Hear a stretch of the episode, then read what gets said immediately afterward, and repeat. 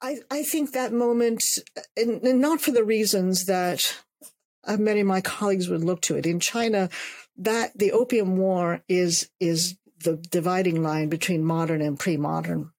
Um, no, I don't think that. I don't think. I I, I don't think the West had, you know, that kind of an impact on China. Actually, Hmm. um, uh, and I also I don't think it it's all about you, you know that the great issues involved there are imperialism or um, you know opium itself.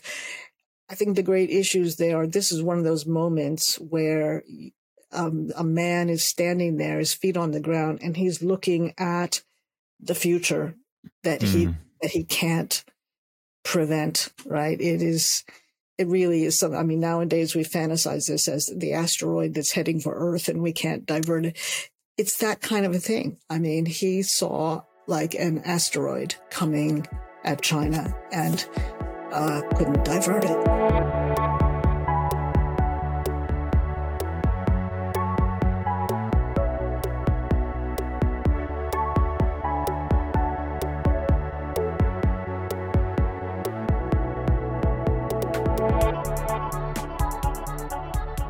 Hello and welcome to Chasing Leviathan. I'm here today with Dr. Pamela Crossley. Uh, Dr. Crossley is a specialist on the Qing Empire and modern Chinese history, and also researches and writes on Central and Inner Asian history, global history, the history of horsemanship in Eurasia before the modern period, and the imperial sources of modern identities. She's the author of eight books. Uh, forthcoming uh, is The Hammer and Anvil, Nomad Rulers at the Forge of the Modern World. And uh, the most recent after that, I believe, is The um, Wobbling Pivot, China since 1800. And uh, Dr. Crossley, absolute pleasure to have you on today. Thank you. It really is a pleasure to be here. And what I wanted to ask you about today is how can we better understand China and perhaps even ourselves uh, by s- understanding the history of China? Obviously, Mhm. uh, you know that's why you're here. That's what um, uh, that's your your specialty. How did you become interested in history, and how did specifically how did you become interested in Chinese history? Okay, there's there's a lot of questions kind of fell on top of each other there, but there's probably a way to weave them together. Uh, I'll just start with the thing about getting interested in China because it's Sure. uh, easier. I think it was, uh, you know, I'm from a different period. When I was in high school, we had the Vietnam War going on. Hmm. And um, there were a few other little connections that my family had to Asia in various ways. But I kind of conceived the idea I'd like to take a course on Vietnamese history when I went to college. But then the college I went to was too small and they didn't have Vietnamese history. They only had Chinese history. And then you have to add on to that uh, just by happenstance. Um, my earliest and best friends were uh, uh, students of Chinese descent from Malaysia, Hong Kong, and so on. So it just things just sort of. Yet uh, I was an English literature major as an undergraduate. I did a lot of history. One of my professors said, somewhere towards the end, you could go to graduate school in Chinese history. Hmm. Um, she had the idea, and um, well, it worked out.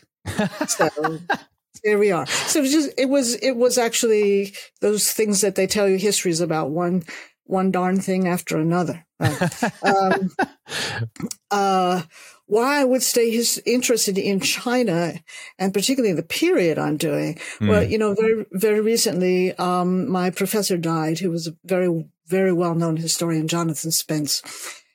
And Yes. uh, so I just just today I finished a little essay about that. You know, he uh, just had a way of of doing history and talking about people and experience and the past that really I wasn't the only one before or after. There's a lot of people who, on account of him, Mm. got kind of stuck in the Qing period, which just more or less means the early modern period, Mm. the time when we're on the way to where we are. And um, I think he had a really wonderful sense of what that kind of felt like for these people whose lives were starting to become global.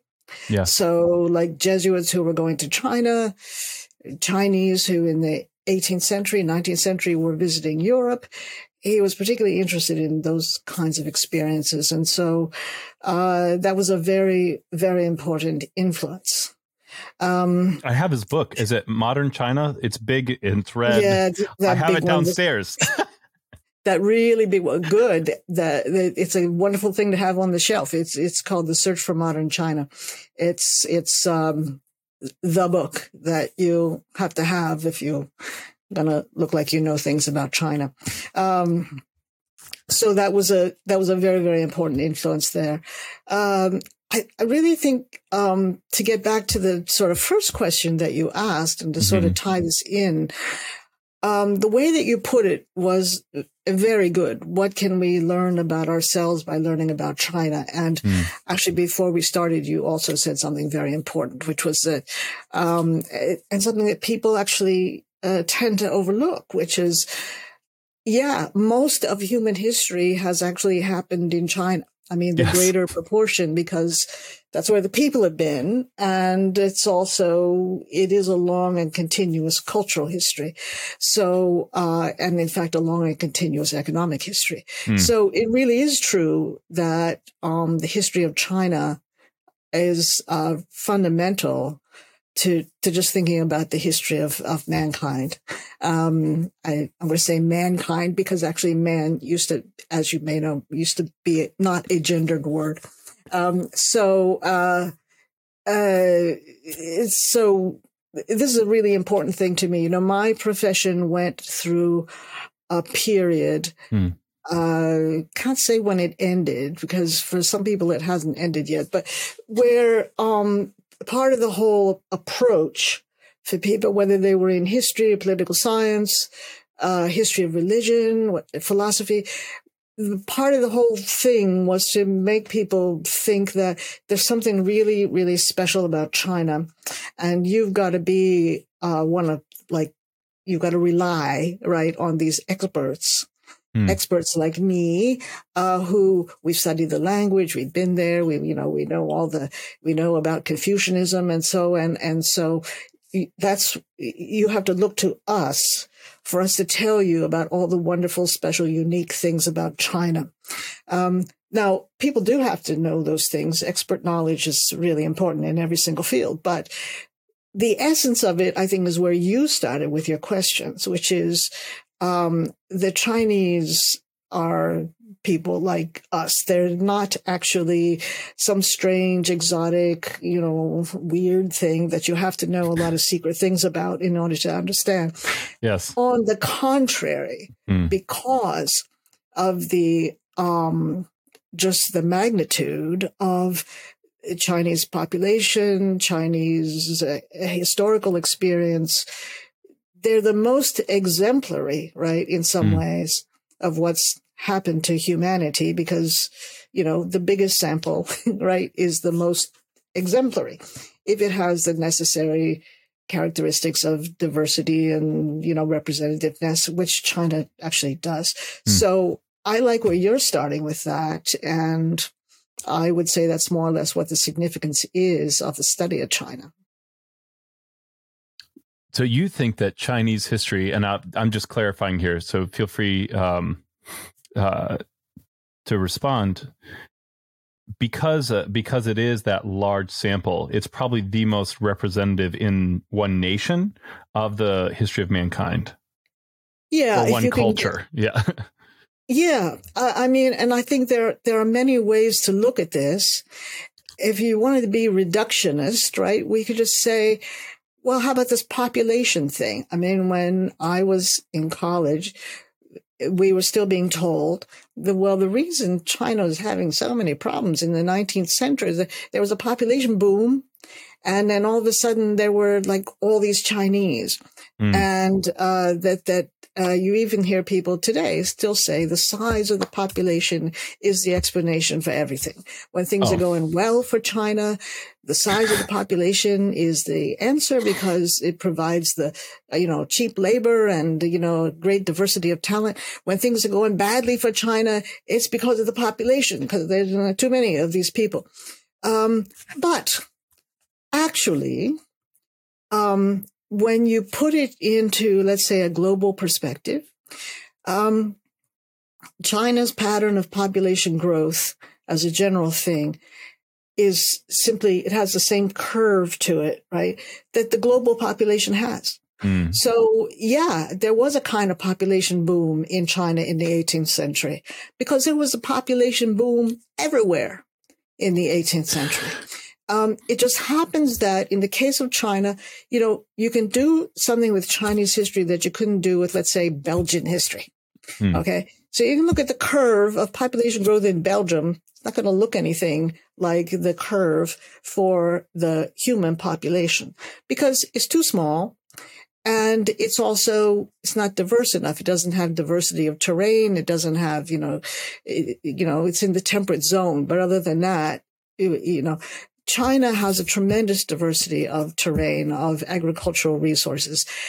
And the probably most, um, uh, how to say, well, this is a very striking thing that people don't tend to look at.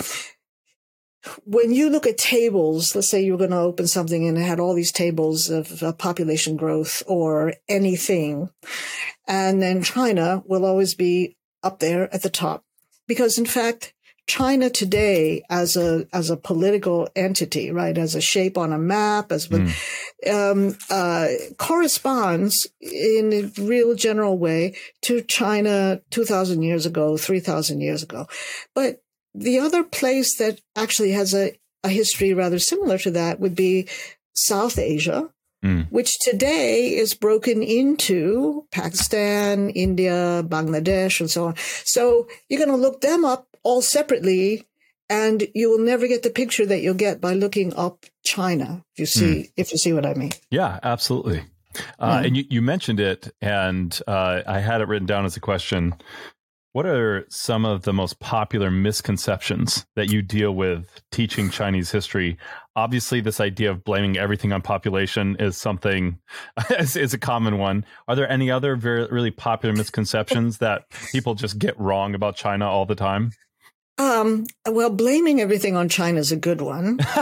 um, the the true, other yeah. one, yeah, that is it, it. Yeah, it's around the the the other would be China originated everything. So mm. that, that's like people, and we have people who believe both of these at the same mm. time. Um, uh, I was on a podcast not too long ago, uh, in which it sort of came up towards the end that once these myths um, about Chinese or East Asian history get kind of, they wear out with historians, right? They don't die they go into political science and international relations where they just continue living. So, uh, Confucianism, right? Confucianism, the explanation of everything in China. Um, no, I mean, historians would not go for this now, but it, it went over there. It went over there to political science and international relations and, uh, the idea of a, of a Chinese world order, a tributary system that's mm. all very peaceful. And this is supposed to be historical, all peaceful peaceful and China's at the center and is like the moral leader of all these other little countries revolving around it like satellites. Um, and then you can have people in international relations right now who will actually say, this is historical, which it isn't, but because it is historical, evidently this means everybody's used to it. It's a good model for future relations in East Asia and maybe around the world, where we'll have China at the center, you know? Mm. Everybody knows that in, in Chinese, the name for China is the central country. Uh, so this is why, because it's going to be at the center of everything. So I, I think, um, most of the myths about China, I think tend to revolve in that sort of direction. Um, and in just in recent years, we have had myths being actively promoted by the current government of China. Mm. Um, so that doesn't exactly help to um, dispel the effect of some of these things. But um, on that point, I guess I would just add it really is important for people, no matter what they're speaking of, they have to distinguish between China as a population, let's say, mm. and the Chinese Communist Party which is a very tiny portion of that population, and the government of Xi Jinping, which is even distinct in its way from the Chinese Communist Party. So um, people who just say China this, Beijing that, uh, you know, it can get to be a dead end because uh, these these are actually distinct sort of actors in in contemporary history. It'd be like um, it's like when people talk about just the United States and don't take into account things like, I mean, I live in Central Florida. I used to live in Wisconsin and I used to live in Chicago and I used to live in New England. And every single place was very different, different. Yeah. Very different. That's right. Well, going back to your point about it's all China, just like the United States, is hundreds of distinct societies. Hmm. And it, it, it's really hard to say anything, to make any sensible generalizations about them. If you wanted someone to understand, and I understand you, you always have reductionism is really hard to do like uh, is really hard to stop right we, we have an hour a little maybe a little over an hour worth of time here right. uh, if you had to communicate what was most important about chinese history what moments would you share with somebody or what themes or what mix of those two things? Wow. Um, and if that's if that, uh, what are some of your favorite moments? Maybe perhaps that's perhaps that's the easier question. Well, or maybe that's harder.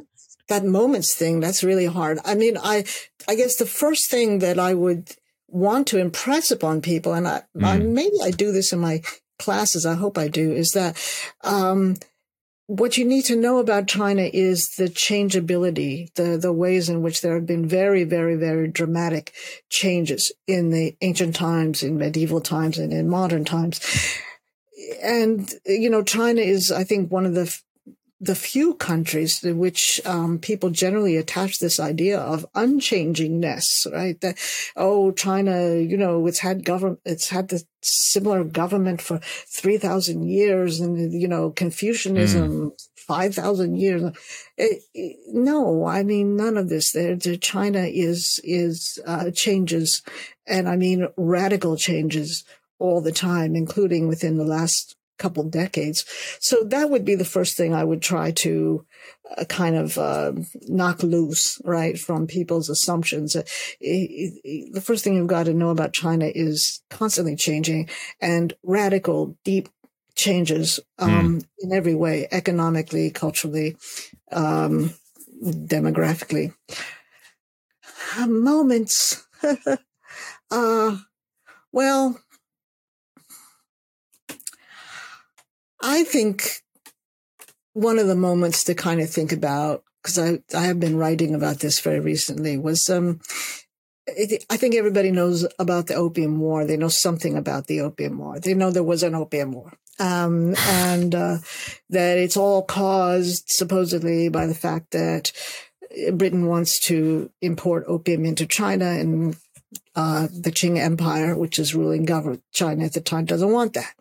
Um, and um, I think one of the moments is when the Qing government sends Commissioner Lin, who's this famous figure who was given really plenipotentiary powers to go down there to to Guangzhou, to the city of Canton, where the British were, and essentially make them stop importing opium. Mm and make the British, the Chinese merchants who were helping the British import the opium, make them stop doing that.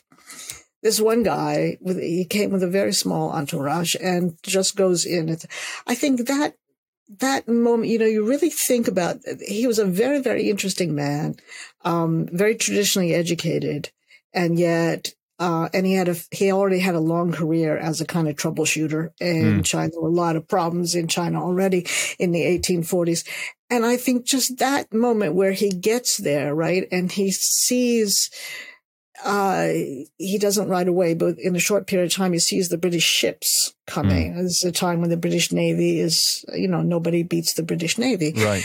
Um, and he's, he's trying, you know, this is this moment here's this huge empire, the Qing, uh, that has a long history of conquest behind it.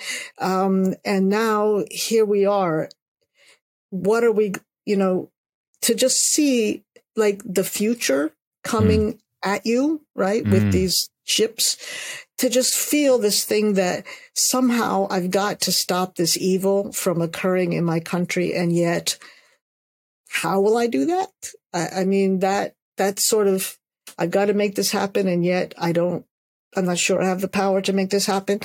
And this is not uh, a familiar feeling, right, for me as a Qing official to think, gosh, I'm sort of helpless here. I don't know what to. Um, and to think, is there a way? Mm-hmm. I mean, it was actually because he was so resourceful, he really did have a lot of ideas in the immediate future after 1839. And then even a little bit later, he had a lot of ideas about how we're going to do this. He couldn't get people to listen, right? He was this one of these voices crying in the wilderness. But I think that that moment there, right, where uh, you have actually a number of really amazing figures in China in the 1840s who were all on one side of this whole problem uh, uh, or the other, right? You know, mm. the, opium, we're trying to get rid of it or we're trying to sell it and become extremely wealthy. The wealthiest man in the world lived in, it was a Chinese merchant living in Hong Kong at that time. Mm. I, I think that moment, and, and not for the reasons that uh, many of my colleagues would look to it. In China, that the Opium War is is the dividing line between modern and pre-modern. Um, no, I don't think that. I don't think. That, I, I, don't think the West had, you know, that kind of an impact on China. Actually, hmm. um, uh, and I also I don't think it. It's all about you, you know that the great issues involved there are imperialism or um, you know, opium itself. I think the great issues there are this is one of those moments where um, a man is standing there, his feet on the ground, and he's looking at the future that mm. he hmm. that he can't prevent. Right? It is. It really is something. I mean, nowadays we fantasize this as the asteroid that's heading for Earth, and we can't divert it. It's that kind of a thing. I mean, he saw like an asteroid coming at China and uh, couldn't divert it. That's an incredible moment, um, and I think the uh, you you speak to an existential state that I think some of us even start to feel with technology. Even as you talk about seeing the future here, um, my brother just bought an Oculus. I'm not sure if you're familiar with them. Yes, uh, yes. and uh, he's talking to me about it. He wants to bring and have me try it, and just this idea that for decades now we have been uh, reading science fiction about living in this virtual world and now it's mm-hmm. it's here it's it's here mm-hmm. it's everywhere and it's in our living rooms and i mean not that we necessarily would want to stop it but i mean how would we right yeah um and so yeah. uh that uh it I, I love that because it, it gives us that one that hope that we have faced these kind of existential moments and while they have created radical and dramatic changes uh, we didn't end there. We didn't stop mm. there. Um, right. And also just that sense of familiarity and recognizing that yeah, it, it is, it's something we've faced before. It's something right. that as a human race, we have continually faced. Um, right. It's really powerful. So thank you.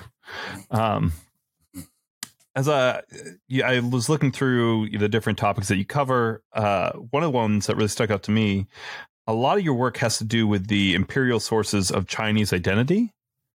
Mm. What are those sources and why are they important? Oh, well, now here we are back to your idea of uh, all of this really being about uh, everybody.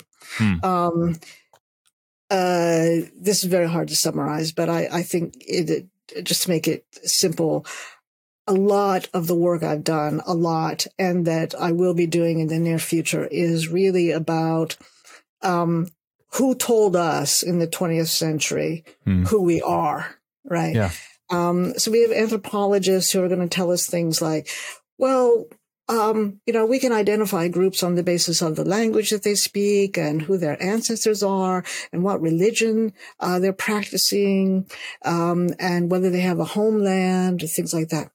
Um, and uh, in the late 20th century, historians did tend to absorb a lot of those kind of ideas about identity. Yeah. Um, on the assumption that, well, if the if the anthropologists are looking at it, it must be like it's natural. Like people just woke up and they said, "Oh, yeah, you're speaking the same language as me. Well, that that means we must be, you know, we're alike, we're the same." And and those other folks over there speaking this other language, they're just they're not us. Um, but actually, no. I mean, sooner or later, you have to ask yourself, well, who said that this is how what identity has to rest on, particularly national identities and so-called ethnic identities.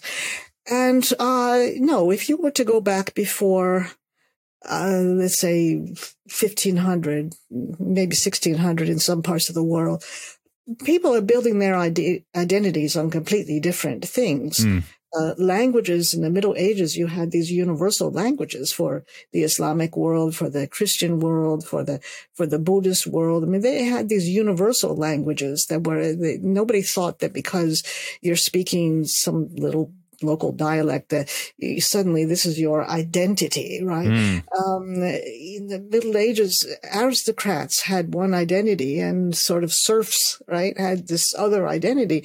Um, uh, people weren't just going around saying, yeah, I'm Italian. You know, I mean, there's this, there was, this wasn't happening. Um, so to me, that was a question. How do you get from that kind of a situation or even in the 21st century when people will build identities on, um, uh, gender prefer- preferences or musical tastes, right? Um, people will build like seriously identities on this.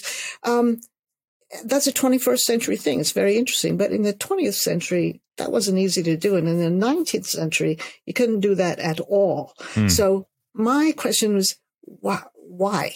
Um, and I used the Qing period as an example of how this works, right? That these great empires, the land empires of Eurasia in the 1500s, 1600s, uh, in the course of these massive conquests, actually generated institutions of identity ascription. You know, you, you got it when you were born.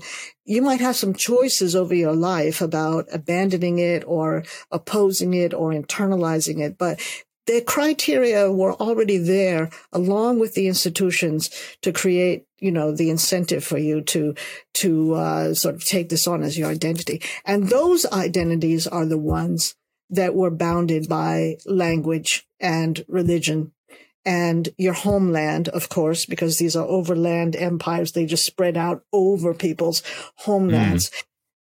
These empires not only established these criteria of identity. I'm thinking of the Qing Empire in China, the Russian Empire, um, the Ottoman Empire, they not only built up these criteria, but they provided all the cultural resources in terms of histories and language primers and, mm. you know, everything you would need, uh, historical geographies, so that at the end of the 19th century, when these empires are dissolving and everybody's saying, well, we're going to have, we're all going to be around when this empire is gone. So what, what are we going to base our a government on? Right some of them could assume, you know, my identity is inevitable because mm. here it is documented. I've got, I go to the library, I show my kids the books, the maps.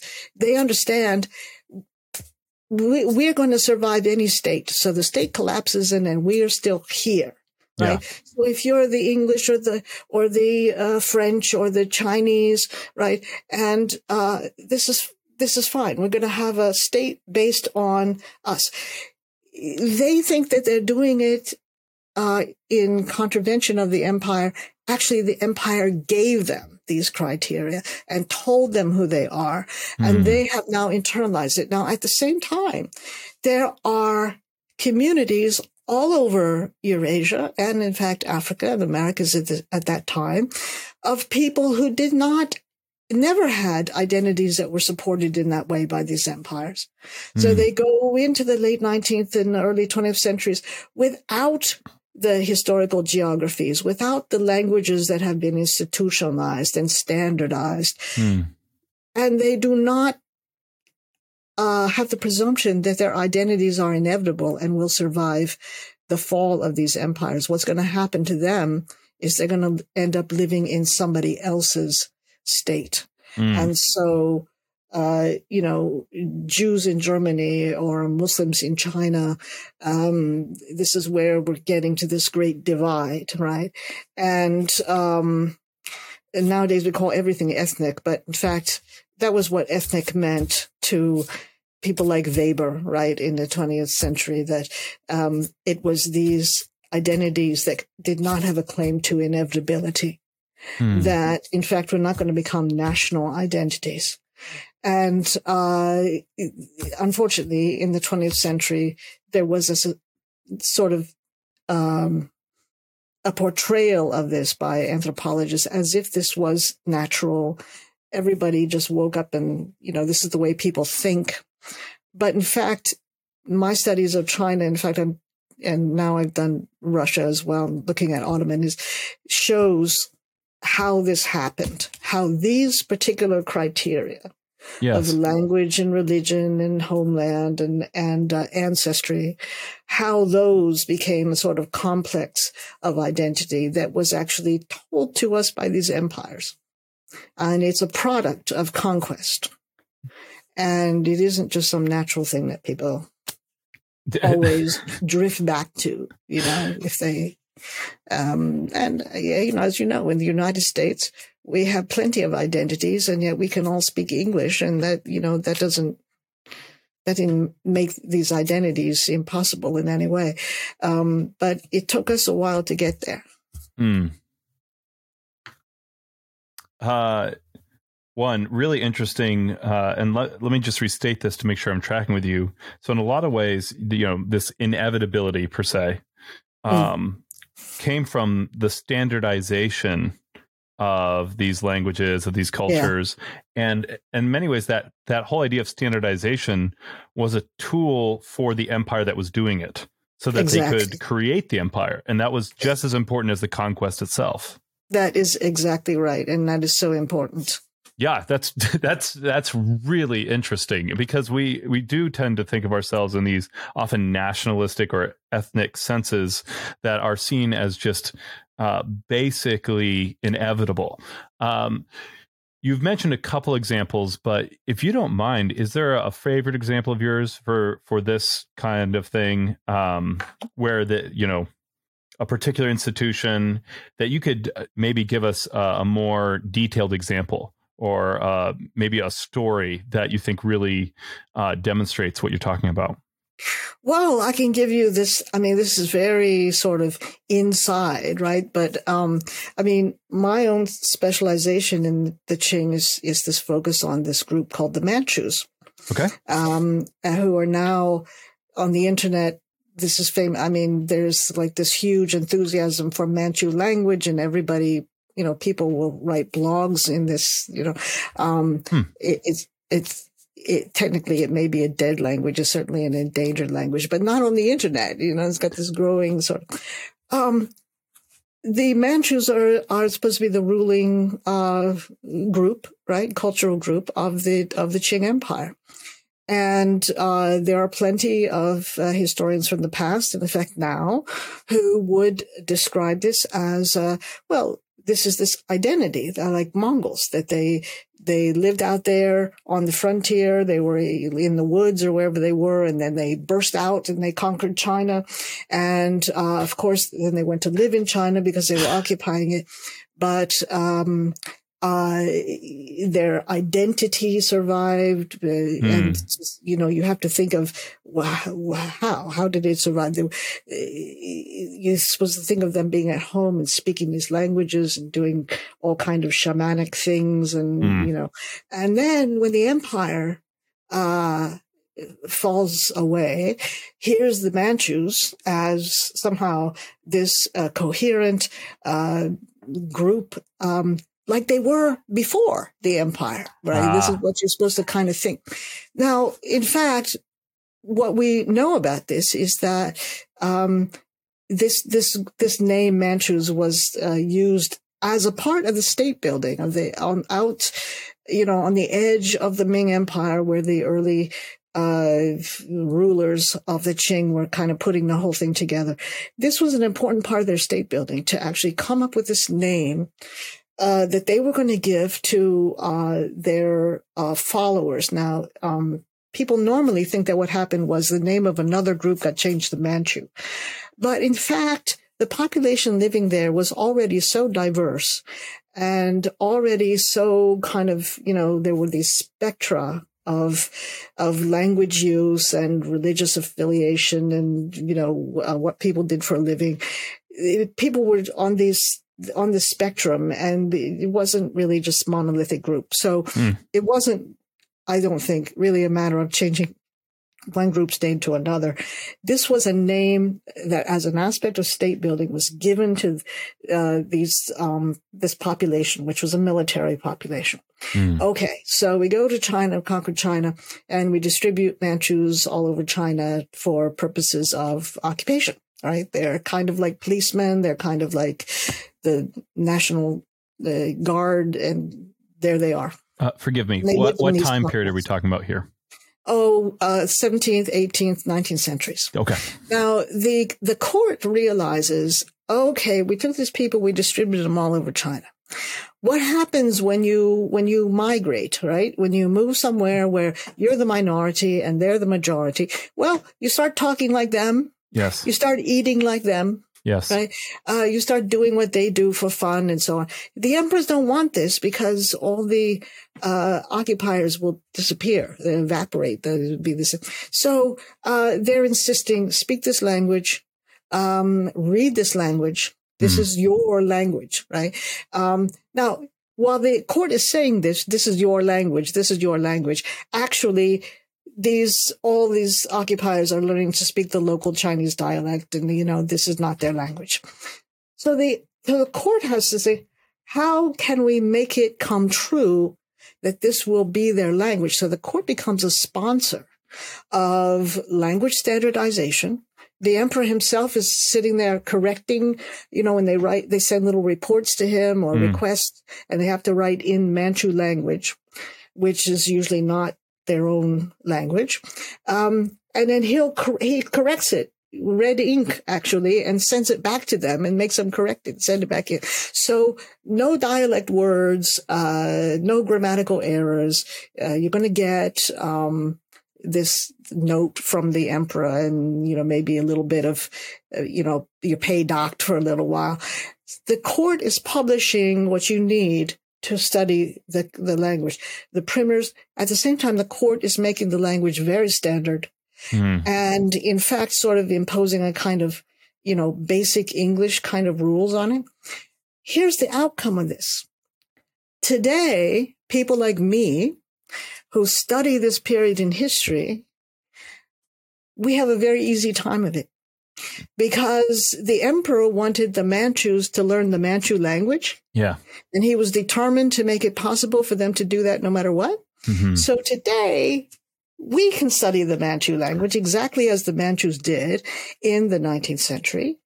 And we've got all of the tools for that that we need, right? In the meantime, languages are dying all over the world because mm. nobody ever wrote them down. Nobody ever standardized them.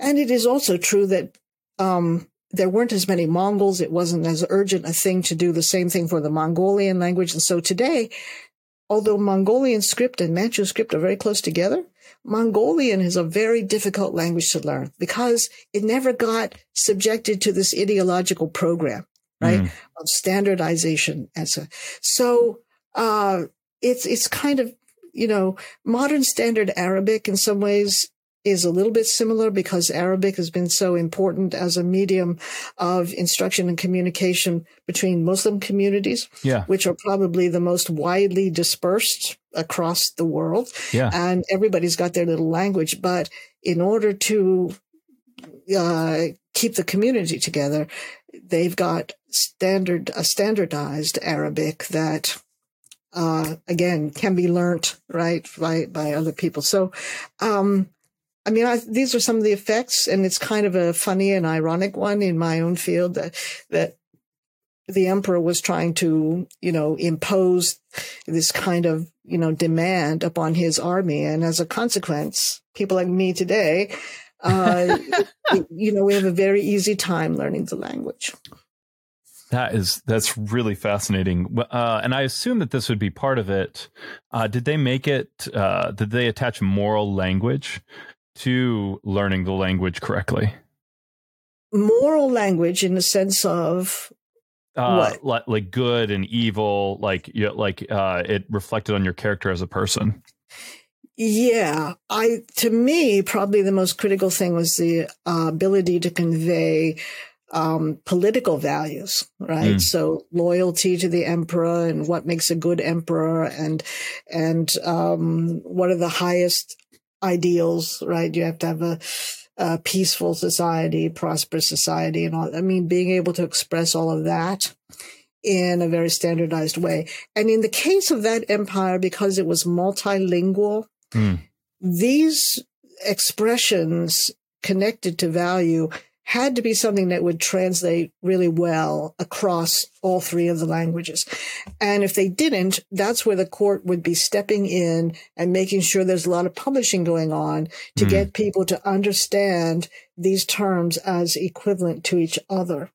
Um, and uh, things like this happened also in the other multilingual uh, empires really fascinating, and I I, I kind of want to apologize because I understand you know, some of it, and you've done a great job of this. Is uh, you've dug into uh, Chinese history and I basically asked you to summarize 5,000 years of history in an hour, which is just a ridiculous request. So oh, I appreciate well, your patience.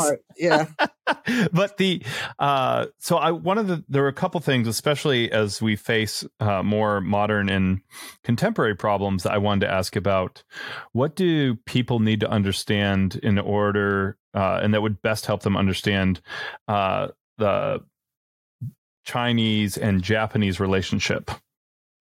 Chinese and Japanese. Mm, my goodness. Well, um, I, I, mean, China uh, has a much longer documented history, as we all know. I wouldn't personally say 5,000 years, but that's okay. The official, the official line in, of the Xi Jinping government is 7,000 years. Okay uh, because that would predate uh, the Egyptians. And oh, that, right, that, got it. That's that's really important. Um, there's no evidence that anything that we would recognize as China was going on seven thousand years ago, but uh, that's the line. Um, I to me, thirty five hundred years about right. But in the case of Japan, you know, it's the first documentation, the kind of narrative, right, relating to uh, Japan actually comes from Chinese documents of, mm. of the uh, third century. So let's say it doesn't go back further than that. Um, I, I'm not a specialist on Japan, but I've studied a lot of Japanese history. I did teach it very briefly. And, you know, there's this idea that has been uh, partly promoted by China that well, the thing about Japan is they never really had their own culture, and all they did was just kind of glom onto these things from China, yeah. and maybe some in some cases change them a little bit, but um, uh, they didn't come up with anything of their own. Um, that's that's actually not true, and the the distribution across East Asia, not just Japan, but also mm. Korea, Vietnam, and so on, of things like the writing system that clearly has its origins in China, um, uh, the political philosophy, uh, particularly social hierarchies, that mm. also probably has its origins in China. Uh, you know, certain kinds of technologies. That's that is true. Um, those things move uh, all across the continent, and they moved into these other countries. I think a lot of it had to do with prestige of the kind of rulership that was introduced in China in the third century BCE. But it's limited, right? So in the case of Japan, Japan never centralized before the 20th, the, before the end of the 19th century. It never centralized in the way that China did at times. At times, China is very centralized. At other times, it's totally fragmented. Um, Japan was always pretty much fragmented. The the uh, role of the aristocracy was continuously important in Japan. It was in China. It would rise and fall depending what kind of you know dynasty we're talking about. I think in Japan there was a very small elite mm. was lived with this consciousness that the important things for us are coming from China in terms of the things that give us prestige. We know how to use Chinese characters that came from China. That makes us prestigious in Japan. Um, mm. uh, you know, Buddhism didn't did not come to to Japan from China. It came from Korea, but it's associated with the mainland. And again, it's something that we brought it in. It gives us prestige here, but it, you know, it came from over there. Um, but at the point at which these importations would impinge upon the basics of social organization in Japan or certain kinds of very strong uh, elements of the folk religion, mm. which much, much later was called Shinto, right? Um, that's the point at which these things are not, these, these uh, importations uh, lose their their power. So I think you know Japan has always had a very distinctive identity. For me, the critical thing in doing modern history mm. is that in the 19th century, when Japan had this amazing period in the, the Meiji uh, Restoration, right? I mean, the, just these these incredible men um, putting this all together. And Japan then gets onto this, you know, really astounding trajectory of mechanization and militarization and and um, that's the point at which it becomes a threat to China. And in fact, by the time you get to the end of the 19th century, Japan is actually the most important impediment mm. to China's continued independence and prosperity. Um, that's how important Japan came it came to be in a very short period of time. And uh, I think this is a difficult thing because when people tell you that period, they'll normally go on and on about uh, imperialism, meaning European imperialism, and mm. and the Americans are supposed to be part of this and so on. But um, and imperialism, there was a kind of modified form of imperialism in China, but it was never as important as this rise of Japan and the Japanese um, determination to expand their control over the mainland, uh, starting with Korea, but the ambition was ultimately would be China, and all the way up to the Second World War, mm. uh, that that um, persisted. Yes. Yeah. Yeah. And today, even though the relations are very, very different, yeah. Um, the Chinese government always uh, takes advantage of any opportunity to remind Japan those horrible things that you did to us yes. in, the, in World War II, which were horrible. They were horrible. Oh, very um, yes. Yeah, and um, you know, not all Japanese are willing to acknowledge that, but enough of them huh. are that you know this this is not something that um, one would in a totally honest way, mm. right, make the center of your discussion. It's it's, it's historical. Uh, and uh, to be honest, some of that even came. Uh, that question kind of came from a place. Uh, you know, I uh, through my teen years grew up in Wisconsin. Uh, it's like 95, 98 percent white, Uh, and then meeting and talking to uh, when I went to college to uh, Asian students um, and discovering the animosity between yeah. different, you know, Chinese and Japanese, uh, Korean and Japanese, Korean and Chinese, yes. and uh, so and just trying to understand the the roots of that uh, because for well, them it's expressed it, it, it, was expressed very differently it's not really a historical thing they're like we do not like japanese people or we do not like chinese people right so i right. what what are the uh, and so i mean you've mentioned some of it obviously i it's pretty easy to figure out uh, world war ii but it became clear talking that it wasn't always just World War II. And I think what you said about it, that kind of level of competition, right?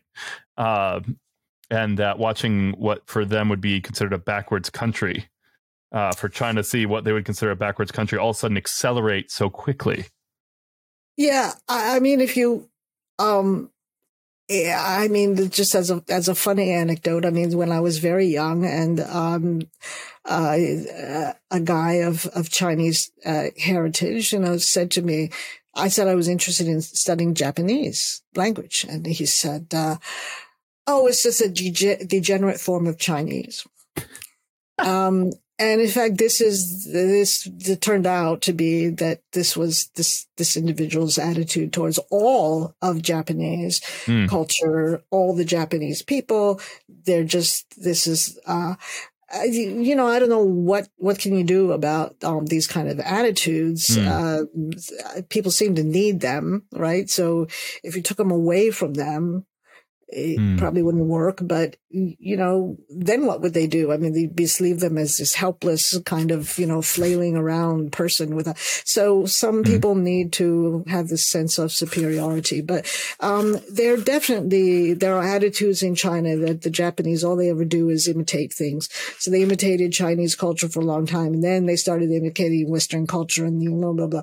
Um, that's got absolutely nothing to do with history. Those are just attitudes that have come up in China. I think, but you know, you said apart from World War II, but in fact, I'm not sure you can do that. I really think that it's the World War II experience that locks this in. Yes. Right? So yes. That, I mean, really, um, before the 19th century, China and Japan did not have a lot of direct contact. Hmm. Um, you know, there was this war in this at the end of the 16th century over Korea, and there was a very, very bad war. But as a general thing, um, and the and the the um, Tokugawa shogunate in Japan actually closed the country, right? So that they weren't allowed to go to China, you know, get any trouble. But of course, that's not that's just a rule. That's nothing right? So the japanese were the pirates. They were they were you know all over the place. So but i think so there were there were reasons to be contemptuous of the japanese right? As pirates as imitators as a but that's just the fuzzy folk ideas that people have i think mm. it's the world war ii experience that is what's behind this animosity that um, and in korea particularly i mean korea was subjected to a very brutal form of colonization direct colonization by japan um, mm. uh, the whole country yes right? whereas in the case of china you know little little parts of it but even though that was very very brutal so i think this is the problem that japan went fascist in the 30s and mm. japanese fascistic militarism uh, just, you know, attacked uh, yes. uh, Korea and China. And these were, I mean, now we're talking about people's great grandparents, but right. when I was in college, these were grandparents, right?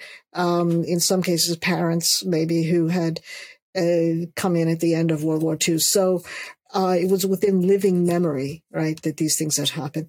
So it's convenient, right? Anytime you decide you just really you have to hate on somebody, um, you can always recall those experiences from World War II. It's not only the Japanese who become the focus of this. There are certain other groups who also can get dragged into this depending on where you are in the world. Mm. Um, but when you point out to people, you know, this is almost three quarters of a century ago, um, if it's useful, it's useful. People will stick with it. Yeah, and that I think you know. Uh, I think as we kind of wrap up here, uh, I, I, think you you've drawn some interesting conclusions there for our listeners. Um, what would you say um, is the biggest lesson that you've learned studying the history of China? And you, know, you mentioned about the history of Russia, but just studying the history of China. What's the biggest thing that has enriched your life? Uh, enriched my life, enriched my life. Um, the biggest thing. I, I you're getting really difficult now. There's so much, uh, you know, uh, when you get close to, you get into, you know, your studies of Chinese literature, culture, and so mm. on. There's so much that is enriching. I, I think, you know, Americans can very easily relate, I think, to this uh, Chinese sense of self sufficiency. Hmm. Right? Uh, they were on their own for a long time. The empires basically worked like this. You, you, you know, we make you pay your taxes once a year, uh, but other than that, you know, you you take care of these things. So families, extended families, little villages would all they were doing it themselves. Um, and when the Chinese became uh, migrants, right, to other countries, this same self-sufficiency. Nobody's mm. going to do this for me. I'm going to, I'm going to have to do this. I think Americans really relate to that, um, when they deal with Chinese on a personal basis. And I think Chinese relate to this in Americans when they, when they find it, this sense that I'm going to take care of this. Uh, nobody else is going to do this for me. This, you know, I'm going to do this. So I think that this resiliency, this sense of initiative, this sense of self-sufficiency, hmm. um, is, is what's at the bottom of what we call Chinese culture. But it's, um, at the bottom of a lot of cultures. Yeah. And so then you relate to that. Uh, thank you. And, uh, I, I, and I don't want to miss this opportunity, uh, to ask you, because I think this is one of the, something that you hit on quite a bit, the word inevitability and how we think things are inevitable, but they really aren't. Um, right. Do you think there's a, a, lesson for our audience, both in how they look at history and how they look at themselves? Um, things that they assume are inevitable, but really aren't. Uh, well, I think what history does show you is nothing is actually inevitable. Mm. I mean, we're talking partly about a mental habit of historians, which is they, they hmm. want to tell you that now we, nothing's inevitable and we don't want to do the teleology thing. We want to go back to the point when everything was possible, right? Mm. Um, but in the 21st century, you know, we tend to think in terms of, of quantum mechanics, right? And so what we're really talking about are these collapsing wave functions, right? As we're going. So, uh, before the collapse of the wave function, you know, in the period of superpositioning, everything is possible. Um, but once the wave function has collapsed, then it is what it is. Um, so, uh, yes, I, I don't think, uh, we talked about this. I, I, talked about this recently on another podcast, but I'll just this will be very brief. Yeah. One time to try to get this across to my students about causality, mm-hmm. I had this card trick that's actually I didn't tell them. It's based on an algorithm, hmm. um, and what you do is you you kind of you try to get this other person to think that you're reading their mind because you go through a sequence of cards, and they are supposedly the ones who only they know where they started, you know, and then each number of the card determines the next one and so on. And only they know what card they finish with. Mm. But in fact, when you're following along, all you have to do is, is, you know, every sort of five cards. It doesn't matter where you start. You're, the chances are four out of five, you'll end up on the same card that they will. Hmm. Now, to me, this is causality this is uh, there's nothing about these cards, any of these cards, that is determinative in itself, but their position in relation to each other, and their relationship to the overall size of the deck, and so on.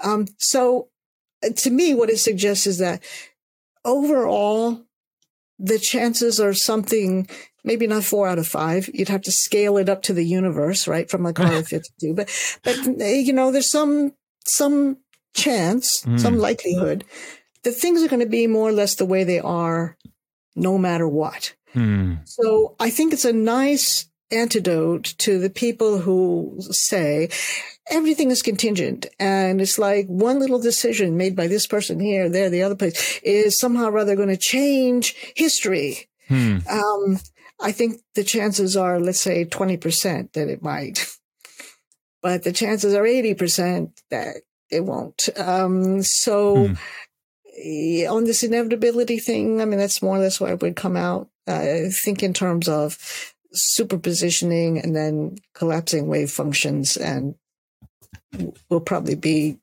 about where we should be. I, I like that because you know, like there are those chances for um, these radical kind of changes and sometimes those radical changes look radical but they aren't right? They they were buried in the patterns all along. But uh, there are chances for change but uh, we have to also just reconcile ourselves to the, a lot of things are what they are. And uh, i think that's a or, or they will be what they will be. Well you know even after i make this demonstration for the students i say I haven't told you anything because you don't know what is in the 20% and what is in the 80%. Mm. So always do the right thing, um, no matter what. Yeah. Yeah. Um, really appreciate it. Thank you so much, Dr. Crossley. It's been a real pleasure having you. Very nice talking to you.